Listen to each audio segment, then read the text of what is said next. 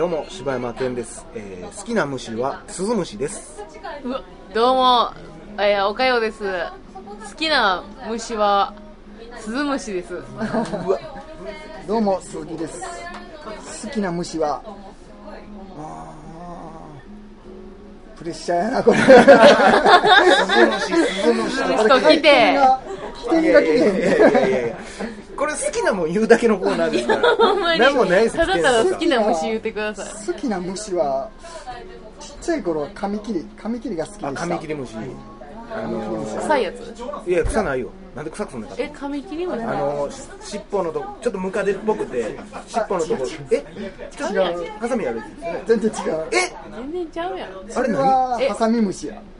カえ、ミあキリの、ムシとハサミ本ムシとかちゃう読んんですでたら、あの、こんなちっちゃいのも出て違くうる違う違うそれカメムシちゃうなんやねんなんで臭いだからそれで臭いって言えあやのカミキリムシ言うたらあのバッタとかコオロギにレアやって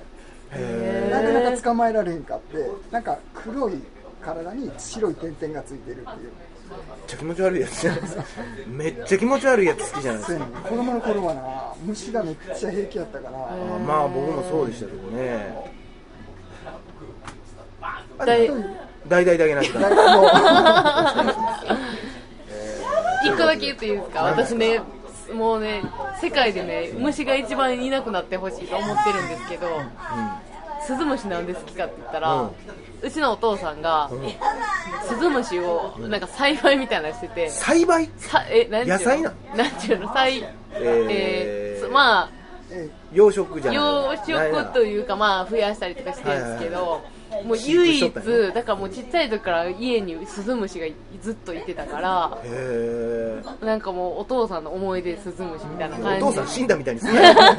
一緒に行ったやろお前何や おお父さんはお父さんでええやんけ別に思い出にしちゃったのスズムシだけ唯一手に乗せれる虫スズムシもまあまあグロいまあまあ、お餅まあまあゴキブリっねぽいけど、あの音であ可愛いと思って近づいてたらまあまあグロい顔ほんはまいにっていうことでした、あ りがとうございます、はいお父さんも天国で聞いてくれてるかえないや死んでへんあんたがそうしたんや何でしたっけ何の話する言ってましたっえー、けとこの世はホログラムかもしらんっていうあそうですホログラムやもうほんままさにマトリックス的な話ですよねほんまにこれもオカルトではなくて十分可能性があるって科学の世界で言われてるんだけど、ホログラムっていうのは、えー、ホログラムは実際の存在しないという存在性それはあホログラムってあくまで僕らが認識してるのは光みたいなんじゃないですか光みたいなんでこう描かれとってあだからそのホログラムのようなものもうあの幻想仮想世界っていうことですかそうそうそのどういう意味でそれができてるかっていうとブラックホールにも飲み込まれてるかもしらんねいや岡山も柴犬もやばいやばいやばい話やこほれ、はんい、でえな不思議なことに、えー、とブラックホールのに吸い込まれたら出てこられへんとされてるねんけども、まあ、ちょっと出てこれんちゃうかみたいな議論もあるんだけど、あ入った情報、えー入ったものっていうのは情報としてブラックホールの表面に蓄積されるんで、あ情報ブラックホールに乗っ取られるんやほんなら情報ってその場そ合れデのー情報っタてデータパソコンで言うとほんまデータえそれはもうおかよのデータそうそうそうそうもうこの全部のデータもおかよはどういう人間で何をしてきてうみたいそうなそうそううわもうどんなボケしたとかそんなのうわ恥ずかしい恥ずかし消いし消して ほしい全部が入ってる可能性がある、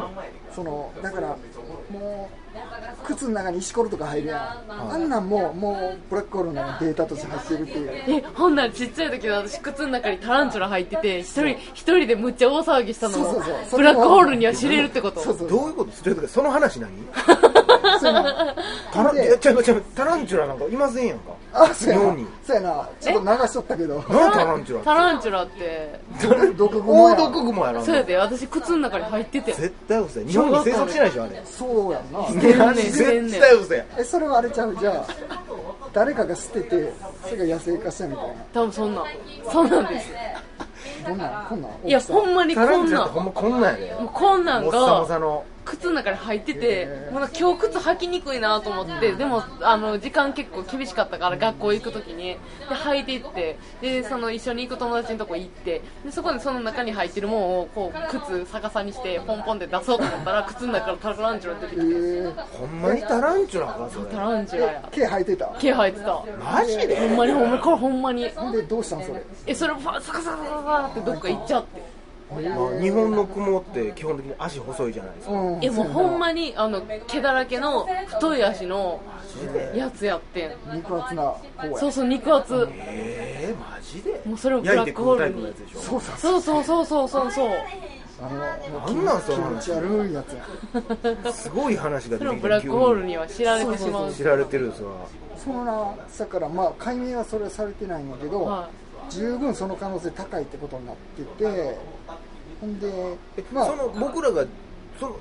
そうやったとしてで僕らはデータっていうことですか、これは記録を見てるに過ぎない記録がその投影されてるっていうかん考え理論それってもうめちゃくちゃやん言うてるむちゃくちゃちゃくちゃ誰な誰がなんで投影されてるのかもわかんないですしデータを言うたら読み込んでるみたいなことでしょうんなんか残んねんてほんでそれがもうあのまあいろいろ物理が研究してる中でめっちゃ高い可能性出てきていてえええー、えでもってことはもともとは存在してたってことですよねそうそうそうそう吸い込まれたってことで今僕がこうやって喋ってるのもうん一回過去に起こったことそうそうをそうブラックホールが吸い込んでデータとしてまたそうそう読み込んでるだけというかだから今こうやって俺らがブラックホールの話をしてんのも過去の話そうやねんそのの可能性がだいぶある一番最初は吸い込まれる前やったかもしれんけどそうそうそうもう早吸い込まれた後なのかもしれないその可能性結構あるでみたえいなほんなら吸い込まれる前のおかよは存在してたというそうそうそうまあ、だから一度は存在してたっていうことですよね、やっぱりそれしデータになるっていうのは分からないですけど吸い込まれたらなんかめ持つ圧で死ぬみたいな意味じゃないですかそれが、まあ、データだけ残るっていう、うんそのまあその言うたらなんデータなんやねんと思うかもしれんけどは言うたら人間もデータみたいなもので言うたら DNA みたいなこ原子とですかまた違いますか、うん DNA もまあ情報が書き込まれたデータやしその人間って、まあ、ミクロの世界見ていくと原子分子になって原子もっと細かく言うと原子でその中にと,、えー、と素粒子っていうはなんか陽子とか中性子とか聞いたことあるかもしれないはけどそういったさらに細かい部品になっていってでさらにもっと見ていくと,、えー、と最終的に、えー、と紐紐原子ええー、と素粒子とかって目に見えへんぐらいはいちっちゃいやんいか、はいそれをさらに10億分の10億分の10億分かける10億分の1ぐらいの、はとてつもないちっちゃい紐っはていう考え方が主今主流でいも紐宇宙理論とか、えー、とそれがまた進化して超紐宇宙理論みたいなはい超弦理論とか言われるんだけどでえっ、とすごいなこういう輪ゴムみたいな輪っかうはめっちゃちっちゃい輪っかの振動状態によって人間になったりパソコンになったりいは太陽になったりもうあれじゃないですかもうソラリスじゃないですかもうそれがちょっと聞いたけんけあのど惑星ソラリスっていう映画があるんですけどソラリスはもう星自体が生きとって、言ったら、えー妻を亡くした男が宇宙に飛び立ってある地球みたいな星に降り立って、あれあれソラリスやったかなで降り立ったら自分の家とか奥さんがいるんですよででもそれは星そのものなんですようでそれで見せられてたみたいなだからその惑星のなんていうんですか素材というか、んうんそのものがそれに形を変えて妻になったり、家になったりっていう、そうやでみたいなことをしたい。振動状態によって歴代の親友たちが何になるかが決まるだけでもう全てのものは同じものからできてるっていいい男じゃないと結う構もじゃあ私それをじゃあ解明したら言ったらえー、もうなん言うたらもう木の棒棒からそうそう食べ物ができるってことですよねうあいやじゃなくうん変化するというよりも状態によってそれをしあなきゃいのけないなって何になるか決まって決まってしまってんねんけあどもうなってもうたらもう無理なんですか、うんまあしんどかったと思うっていうのを最近気づけてけども同じものができてますよっていうもともとはこの元は何かわかんないですけどその紐ですか紐紐のエネルギーエネルギー紐信号してるエネルギーその紐を作り出すことができたら何でも作り出せるってことですよねいやそんなことは無理ちゃうかなただなそのな観測さえもされてないの細かすぎてちっちゃすぎてね3年もう付き合うなうんかんねでもでもあるとされてるっていううのんが内藤お怖いかしいとされてるねあで言うたら言うたらっーはいていうことは何でも同じものできてるってことはパソコンのデータ買って0と1の組み合わせできてるやん、それと一緒で紐の振動の組み合わせとかそんなんで物は片付けち作られてるから言うたらそのデータと考えることもできるっていうことですか人間情報によって何になるかっていうのが変わってくるそのでもほんまブラックホールの中にっていうのはもうほんまもうほんまむちゃくちゃですけどねパッと聞いたらうんそうやねそこもその辺も詳しくは分からへんねんけどでもほんまに本気で研究されてる、うブラックホールっていうのはあの目には見えないもんの、うん見ない見ないあ見えないんですかあれ、うんあああれ見えないあけどのイラストで描いたんだあれも雰囲気でそう描いてそうるだけで雰囲気す見てなんかもわーってしてて、もう黒い、ね、ちょっとずつ黒くなっていってるただそのブラックホールってめっちゃ質量がでかいねんはい言うたらさっきの毛布の上にえっ、と太陽やったら普通のバスケットボール置いたみたいなはい想像したと思ったら、えっと言うたらもうえっ、となんちゅうかな、えー、氷の玉とか置いたら、はいめっちゃ歪むやんは言うたらめっちゃ深くなるやん、それがだから時間と空間がそんだけ深く歪んでるってことになるだからこう吸い込まれていくねこう深すぎてこうあの近く通るともう言うたら急な坂を下るかのよいあーギューンっていっちゃうってことかうに、うん、で言うたらもうでかさが半端やないから太陽が10億個入ったりとかするぐらいのでかさやったり10億個太陽がブラックホールってそれはブラックホールは宇宙自体を飲み込むってことはないんですかえー、なんやろな、えーっとな、えーもうブラックホールちょっと待って考君がえをまとめるわそのどこにおるかその目には見えへんのに宇宙にはおるんでしょそれはな、周りの星の動きを見てたら分かるね、影ここ響にを受けるから、あのあどこにおるかわかるんですかうん、だからあの時間と空間が歪んでるから、そうしたら変な動き方すんねん、簡単に言うと、周りのものあー